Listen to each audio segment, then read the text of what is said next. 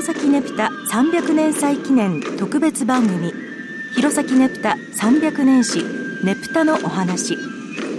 この番組では民族研究家の成田聡さんにお話を伺っていきます。成田さんよろしくお願いします、はい、よろしくお願いします。今までですねあの出てきてまあ後ほどということでお話がありましたが弘前はねぷたそして青森はねぶたと言い方が違うと。やっとこちらでご説明してくださると、はい、いうことですね。はい。えー、ねぷたの名称についてはですねいろいろな人がさまざまな主張が今までもありました。これからまだまだ続くような気もするんですけれども、えー、最初に言っておきますけれども私がねぷたについて話をするのに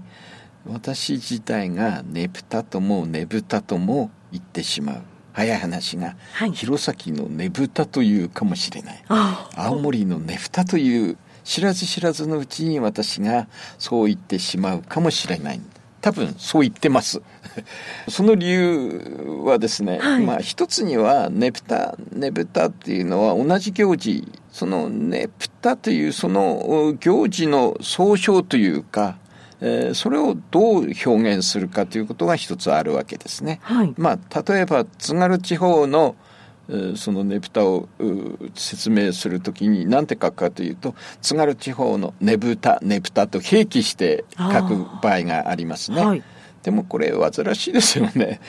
簡単にどっちか言ってしまうという大概そうなんですけれども、はい、で 津軽地方のねぶたといえば青森の人がどう思って津軽地方のねぶたといえば弘前の人がどうのこうのっていうことにもなりかねないんですけれども。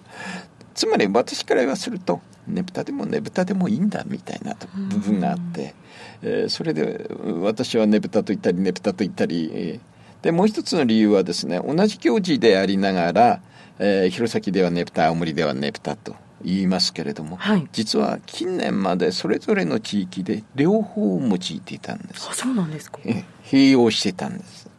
あの、うん、私からするとどっちでも構わないという心の中でそう思ってるもんですから、つい弘前のね、ねぶたと言ってしまったり、青森のねぶたと言ってしまったりするわけですけれども、はい、その両方を言っていたという、その辺のところをまず最初に押さえてお、えー、いて、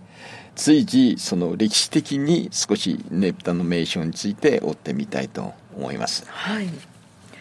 ねぷたの名称が分かる最も古い記録というのは300年前ですかね。そうです。その今年弘前で、えー、行われるその300年、うん、祭、えー、にちなむんですけれども、はい、その、えー、国日記に享保7年、うん、まあ1722年、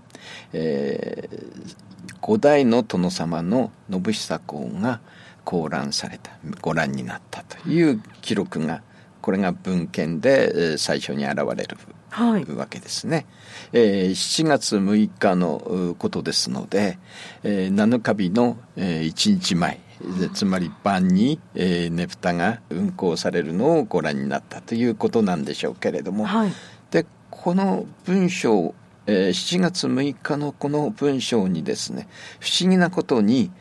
この同じ文章の中に、ねぷたの名称が、えー、3種類出てくる。えー、眠た、眠た流し、ねふた、ねふたと言っておきます。はい。で、このうち、ねふたと書かれてますけれども、そのふは、ぷと読むのか、ぶと読むのかは不明なんです。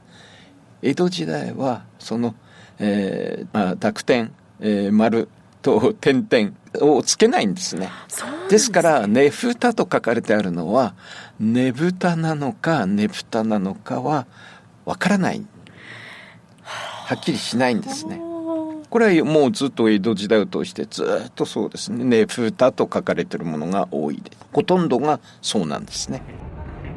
ねぷたの名称ねぷたとねぶたについてお話をしていただきました。成田さんありがとうございました。どうも失礼しました。